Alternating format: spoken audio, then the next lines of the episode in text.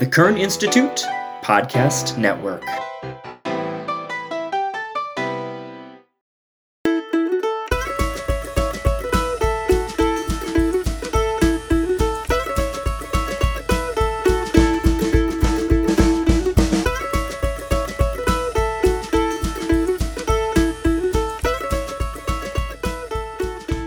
Well, welcome to another episode of MEDICC, Medical Education in Countryside Communities, where we have conversations with all individuals who are involved in doing medical education in more rural communities. We are coming to you from the Medical College of Wisconsin Central Wisconsin campus in Wausau. And today I have the great pleasure of being joined by a colleague, Dr. Ed Krall. You have a lot of experience in leadership, as I understand it, as well as publishing in the area of physician health. I've been around for a while. and this is why we wanted to tap into your wisdom. Um, I was just telling Ed that we have worked together for a while now, and uh, in the new curriculum here at Medical College of Wisconsin, I think maybe in medical education in general, we're talking more about flourishing. And uh, Dr. Krall had a paper come out in 2014 uh, from his perspective on physician wellness, uh, being the Ten Commandments of physician well-being. So I just wanted to tap into this wonderful resource that we have here on campus and get his perspective on you know his thinking then in comparison to what's now where then it was maybe less of a conversation point thriving flourishing of the physician to where now it's a real focal point in a lot of the uh, the education that we're, we're trying to expose uh, emerging physicians to. So so welcome. I'm glad you're here with Thank us today. You. So before we even get into the depths of the conversation around wellness, where it was at when you wrote the paper originally, and where it's uh, where uh, you think it's at now, um, how did you get here? Tell us about Ed getting from point A to point B as a younger person to to now. Did you? Well, I go way back. I I I can say that my interest in psychiatry started in high school. I was in, in a class and I was given the book to read, Man's Search for Meaning by Viktor Frankl. And Viktor Frankl was a psychiatrist who uh, who was in a concentration camp during the Holocaust and survived. And then he came out and talked about resilience and what kind of people were able to survive that and thrive, and others who did not do so well. And I came away from that thinking, that's what I want to do. I want to hmm. understand how people deal with adversity and and and how they survive and they get through that. And and uh, I thought initially I was going to be a priest, oh, wow. uh, and and do it that way. And that that changed as the church and uh, the Catholic Church changed. In college, I decided I wanted to be a psychologist, and I majored in psychology. Uh, and had a mentor who said uh, maybe you ought to think about psychiatry and uh, and so I decided yes, I want to go to medical school. I want to be a psychiatrist. And I was one of those students who went to medical school deciding that they wanted to be a psychiatrist. And that was my direction all the way through. And, and my career has, has uh, evolved. And I can say I've been blessed with the opportunity to do a lot of different things. I mean, I, I got involved in physician health and wellness when it was first being recognized in the late 1990s and early 2000s. Mm. I was assigned to be the first chair of the Physician Health Committee with the Marshfield Clinic. Okay. Uh, Marshfield Clinic uh, was a, a multi specialty uh, medical facility with 800 physicians and uh, JCAHO said uh, the Joint Commission said that you have to have a physician health committee, mm-hmm. and so uh, without knowing what that meant or who that uh, was going to serve, they said, "Would you lead this up?" And I started my journey with physician health and bringing my interest in survival in in resilience to the physician community. Uh, I can say more about that because physician health has been interesting. It's evolved in the in the 20 some years that I've been involved okay. with this. Back then, in the early 2000s, the medical profession was just being willing to admit that physician wellness was an issue, that sustainability was an issue.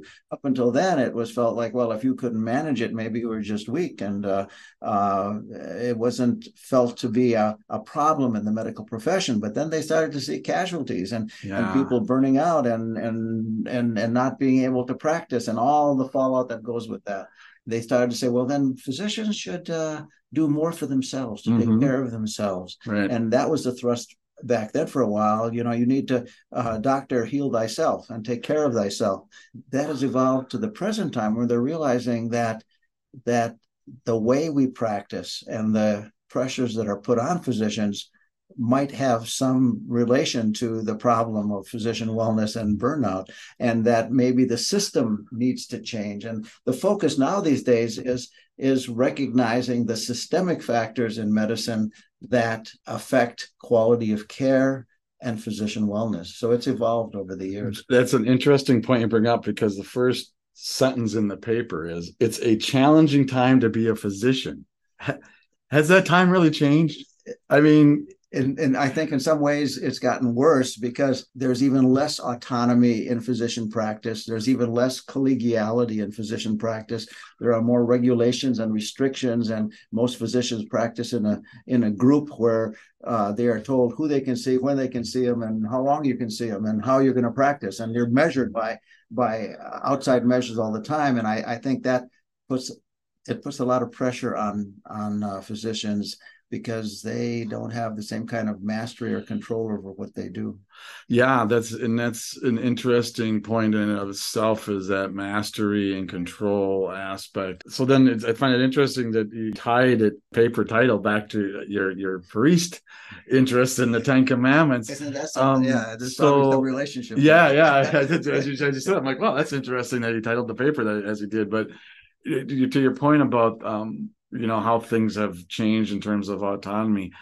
Thinking about those 10 commandments of physician well-being uh, is there things that you would maybe change in terms of your thinking around that now? I say the basic principles of taking care of yourself are still true but that's only half the equation. The other half of the equation is the environment of medicine and the way it's practiced. And if you do all those things it's a start, but it isn't going to make all the difference.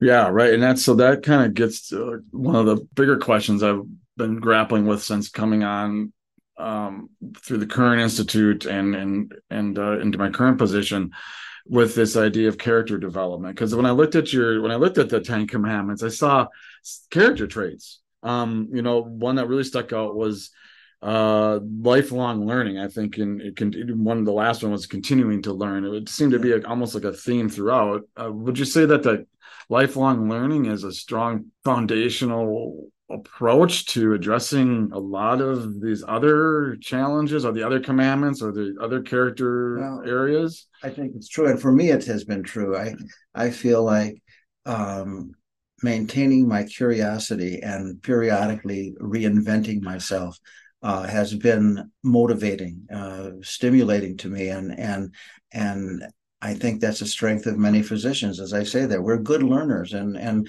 uh, we got to get through high school and college and medical school and residency, and we're continuing to learn.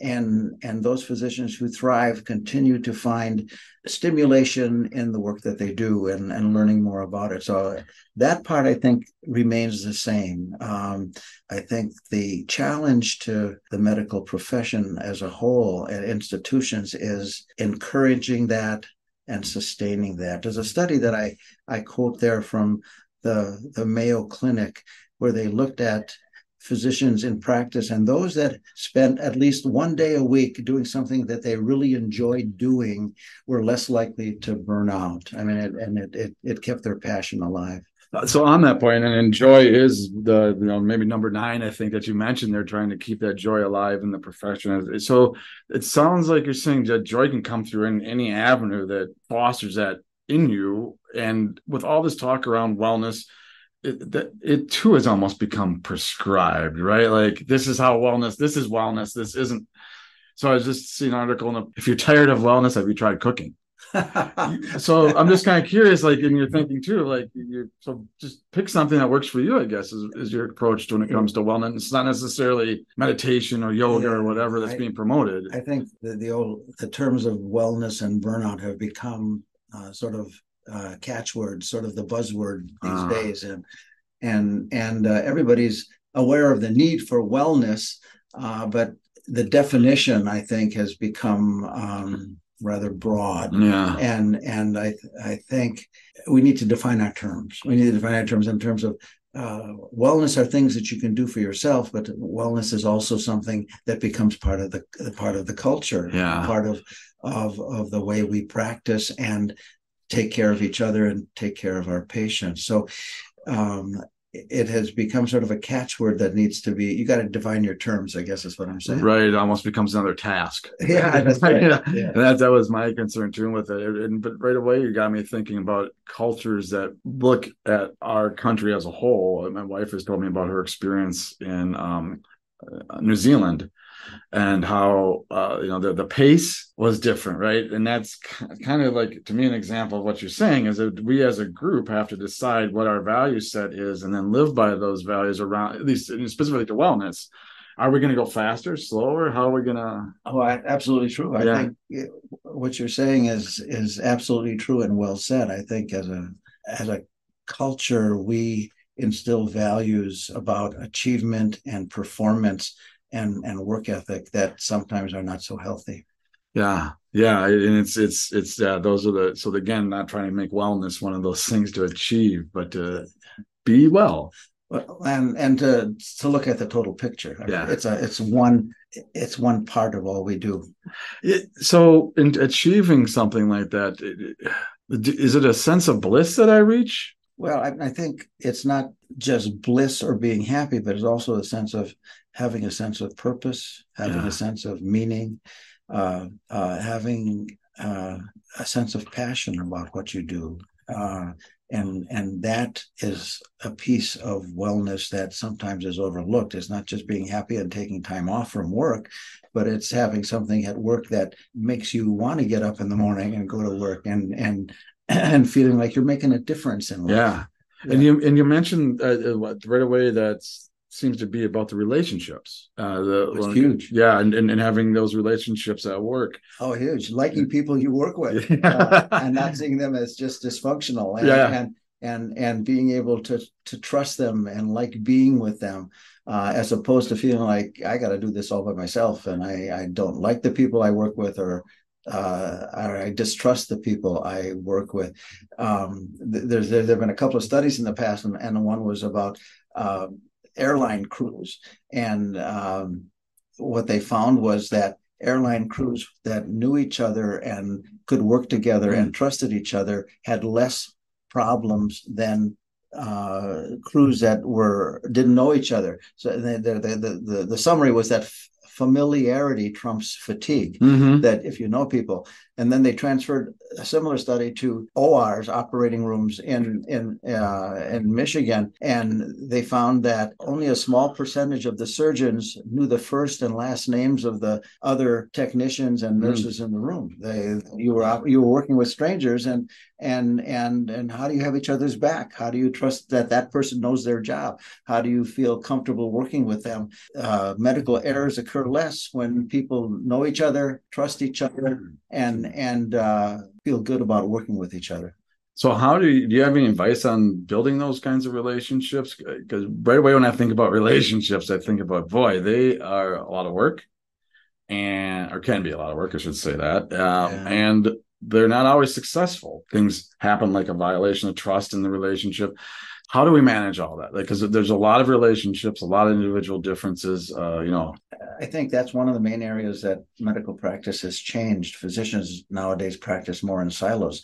They they it's it's less common to be part of the medical society, to be part of the AMA. mm, uh, to even have go to lunch with your colleagues where you can talk about a difficult case or a bad day or or glitches that are going on um, spending time with each other when i was uh, in my group practice Mhm. we uh, were trying to build that and we had uh, uh, we got the hospital to pitch for lunch free lunch for the physicians every month and and we would uh, uh, the first wednesday of the month uh, the hospital would put out a spread and physicians were welcome to come and sit and talk with your colleagues and have and have lunch we had about 300 physicians in that medical center Wow. at the time and if i could get 30 to come to lunch i was lucky and the wow. hospital was saying well i'm going to pitch for 30 people you know how many people are coming to this and so i tried to to find out why don't you want to come to lunch and one of the one of the responses i got is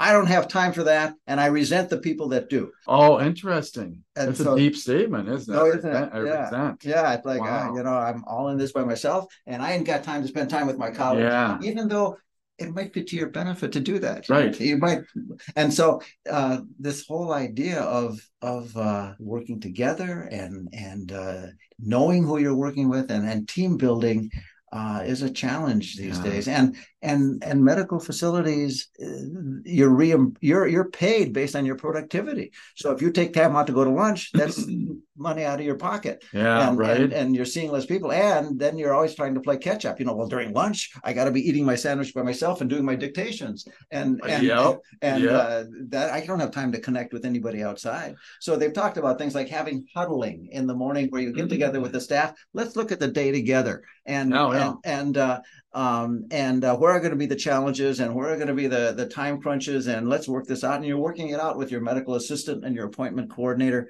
and and and your nurse the, the AMA has come out with some papers about sustainability in medical practice Mhm. and they talk about having a medical team that you work together with that you trust where you know your nurse and you know your medical assistant and you know your appointment coordinator and you have somebody who's making phone calls and you have more people involved as a team trusting your team but also then you get to have some control over your work so with some Mhm. patients maybe i'll have the nurse see them and i'll stick my head in the door and i'll say hi and i but i know that the nurse is going to take care of it but i know this patient needs more of my time and i can spend here as opposed to feeling like you're going through a gauntlet or a marathon of I got 10 minutes to see Mhm. every patient uh, uh, in my schedule today.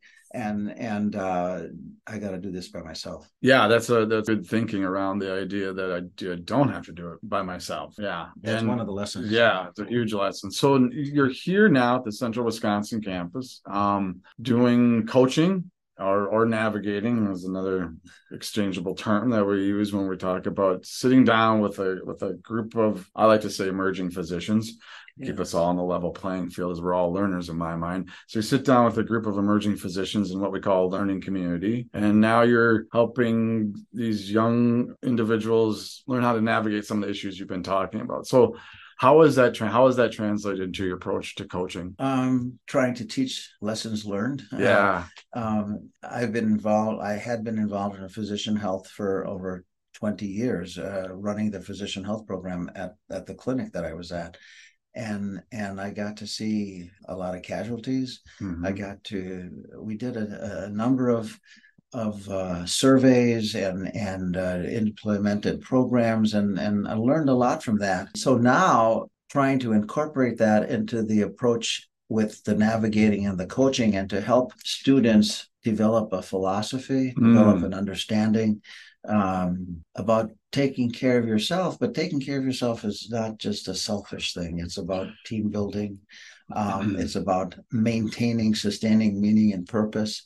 Um, and and incorporating the kinds of things that I wrote about back in Yeah. 2014, uh, but also with an understanding today that uh, today's medical practice um, is going to take some administrative and, and systemic changes as well. And hopefully they can be a part of that. Yeah, and I, I've heard you know students struggling with the idea of being told take care of yourself, but then put into a schedule that's well, hey, I just got out of my ER rotation. I have this you know test to study for, and then I got to do this. That, and, and it's like okay, where do you? It seems like there's a contradiction that they're picking up on, and um, and, yeah, right. Yeah, So yeah. I, I I don't know what to tell them. you know, someone needs to be at the ER. I, you know, but Yeah, it, it's uh it's a it's paradoxical and it's a double bind for them to be told one thing, but then put them in a situation uh, where they where they can't they can't or don't know how to take care of themselves, and and so I think that's part of the challenge we have right now is is is uh, teaching them how to survive in a system. Um, I think that, and that's the other message I try to give is that medicine as a whole, the medical profession, the American Medical Association, are recognizing that the system has to change and make the uh, incentives for practicing, the the structure and institutions of the practice, uh, those have to change. And and what what what, I'm, what you're seeing is you're seeing a lot of physicians who are taking more control over their practice. And uh, maybe I'm not going to practice full time. yeah, Uh, maybe I'm going to uh, try to structure what I do in a way that I feel is sustainable. Um, I think that's where it's going, and that's I think what we have we have to give physicians the tools for change as well. Indeed, and how much of this is generational? You touched on it earlier when you we opened up our conversation about the kind of the I, for me, I always frame it as uh, you know I had to walk uphill both ways with no shoes on and ten feet of snow, so it'd be good for you to do that too.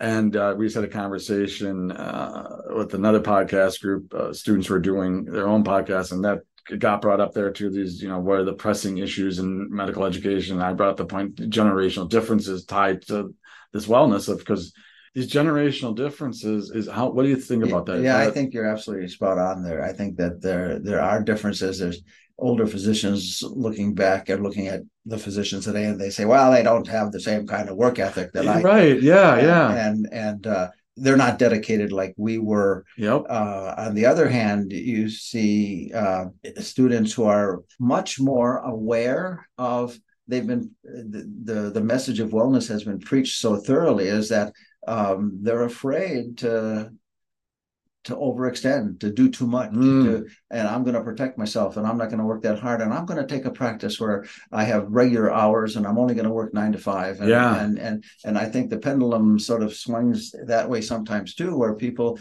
are choosing a practice based on the lifestyle that it will afford them, as opposed to a commitment to serve, right. um, if that's still a, a, word that can be used. Um, and I think it's much more acceptable to admit that I got a problem now. Right. I mean, it it uh, it's it's much more acceptable to have a mental health day. Yeah. Um, and uh, you know, I saw this when I was a program director when COVID broke out. Okay. And and uh, um, I had some residents who said, you know, that's why I went into medicine. I want to go where I'm needed and I'm committed and I want to serve.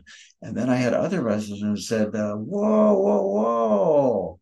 I, I don't know if I want to expose myself to that kind of stuff. What if I take it home to my family or my kids? And uh, you know, uh, yeah. I, I, didn't buy into this. Uh, uh, I'm not willing to make that kind of risk or sacrifice. Yeah. And so, uh, and and and and how can you force them to do that? Right. You know, you, you can't force them to do something that they absolutely are afraid of but but there's got to be a balance in medicine there's always going to be i think some kind of risk and and yeah. and balancing that is is always is the challenge so when working with these you know first years second years uh, third years is is is there a, a progression that you're hoping they go through to get to the point where they can establish those boundaries implement those 10 commandments in the in their life is there some techniques that you're well you know a lot of it is the mindset that they come uh, it's been called a mismatch of the person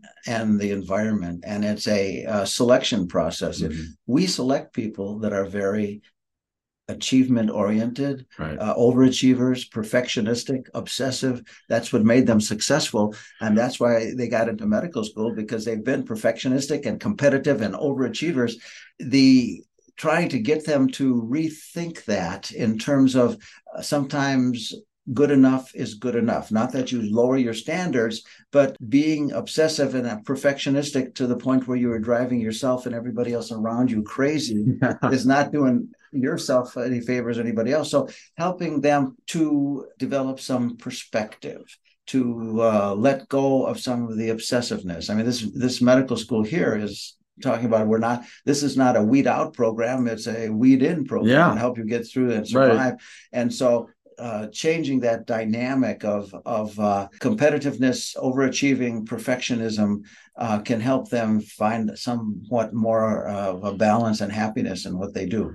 Definitely, I can relate to that. Every time uh, this gets brought up, I think of my own wellness habits of exercising, and I've learned that hey, if I only did twenty push-ups today as opposed to my thirty that I want to do, it's okay. Yeah, you know yeah. I, will it'll, it'll come back around yes. you know and it's the that the, the most important part is that i did something today in relation to that and i think that's good enough it doesn't have to be all or nothing I mean, right. there is an in between here and and trying to help physicians find that in between is is important you know it, it's a uh, this whole sense of relationships with your family. Sometimes it's not a matter of how much time you give them, but the quality time, the attention. So, you know, having a technology free zone, we get together at dinner and I don't have my cell phone Right. or my computer and we're going to spend that time together. Yep. Um, as opposed to, well, I ain't got any time for this and I gotta, I gotta finish these dictations and I gotta do this and I gotta do that. And, and we'll get together later then. Yeah. Well, I'm going to, Later never happens. well, that's right. to, to quote a, a musician friend of mine, uh, Ralph Roddenberry,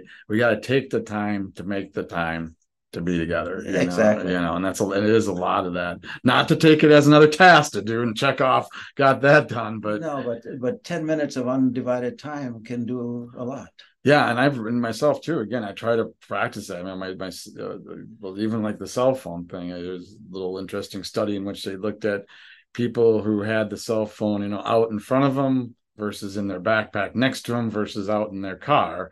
And then, of course, they had a conversation with all of them, and then asked them to recall the conversation. Who do you think had the better memory for the conversation? Oh, yeah. The one that's out in the car, out of sight, out of mind. So yeah, Yeah. those little efforts that can get you those points for sure. I agree. Yeah. yeah and and, and making it quality time and and giving yourself credit for that i was in a a, met, a, a focus group for for women I, and there were a group of women and they were talking about how much stress they were and we had done a survey at the clinic where they where 75% of the women physicians said that they felt extremely stressed or, or moderately stressed. And we were talking about this, and there was a young woman physician there, a few years out of practice doing family medicine, and said, I just wish I could be good at something again. Uh, you know, I, I'm I'm I'm I'm not a good doctor. I just I don't feel like I'm doing justice Huh. to my patients. I'm not a good mom. I'm never there. I'm not a good wife. I just wish I could do something Oh, good wow. again. Like when I was in I, when I was in college, I was uh, I was on the honor roll and and uh, uh, and Interesting. and and now I don't feel I can do anything right. And one of the other women challenged me and said, "Give yourself some credit. Stop beating yourself up. Yeah. You're you're juggling a lot of different things. Give yourself credit for that, and and stop beating yourself up."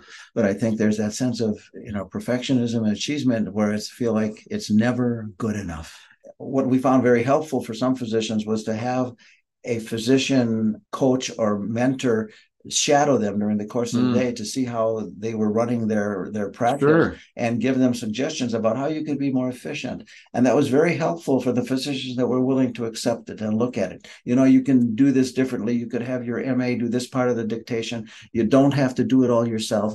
And and some physicians were open to looking at doing it a little bit differently or more efficiently, and others were, no, I got to do this. I got to have control over it. Yeah, it's that resistance to change now you're touching on. So I mean, that's something perhaps we all wrestle with to some degree. You know, Yeah. stability is secure in a way, right? Yeah. Um, so that resistance to change, yeah, is there any uh, wisdom that you have gained in terms of how to get over that hurdle? Uh, That's a tough one. how do you And- get and- there? and Yeah. throwing- a lot of stuff is thrown at physicians Yeah. too these days. I mean, there's you you know you you get one medical record system and then they change it and because the software is is less expensive and, Yeah. and you got to learn a whole new system and it changes your whole your whole practice and the way you're doing things and there's a learning curve and and uh, they're asked to put up with a lot and and uh, um, I, I think a matter of personal choice, but the sense of recognizing that there's going to be change, and rather than railing against it all the time, uh, uh, being willing to accept it with some curiosity and and uh, and and learn from what what you can, as opposed to being rigid and unwilling to change. What you're getting at is saying, "Oh, I see change as an opportunity, and there's hope." When we think that way, versus "Oh, this is gonna suck. I'm not gonna be able Yeah. to do this or whatever." Yeah. discount from the beginning. So that was a powerful when I was reading that. I was like, ah, yeah, I can, I, I wrestle with that myself. Let me tell you a story. There was a, a physician that um, was brought in by his wife because he was sitting in his office on a Friday night, burned out, trashed, tired, and was contemplating taking his life Oh, wow. in in his office on a Friday night. Wow. And he was going to show them, show administration, show his partners what they had done. And he thankfully he called his wife and she came and got him and brought him in. And and and this was his story. He was in a in a group practice with with uh, three other partners who were all younger than him. And uh, they decided, you know, we want a different call schedule. Instead of being on every fourth night, why don't we do like one week at a time and then we'll have three weeks off mm-hmm. and and they thought i would i think we would we would they voted three to one let's do a, a, a call schedule where we're on seven and off 21 and uh, as an older physician he was having difficulty after a few nights of no sleep trying to keep going and and he said, "Oh, so they're doing the whole week as opposed to twenty four hours, gotcha, twenty four seven. Okay, now that, okay. you're on twenty four seven, and there'd be nights where you'd go several nights in a week where you didn't get enough sleep. Sure. By the end of the week, he was trashed. Yeah, and he, and, and he said, "I can't do this."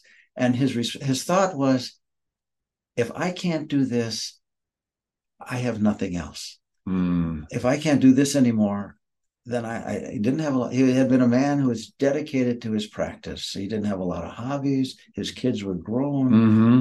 He would spend weekends doing papers and reading, and and didn't take a lot of time off.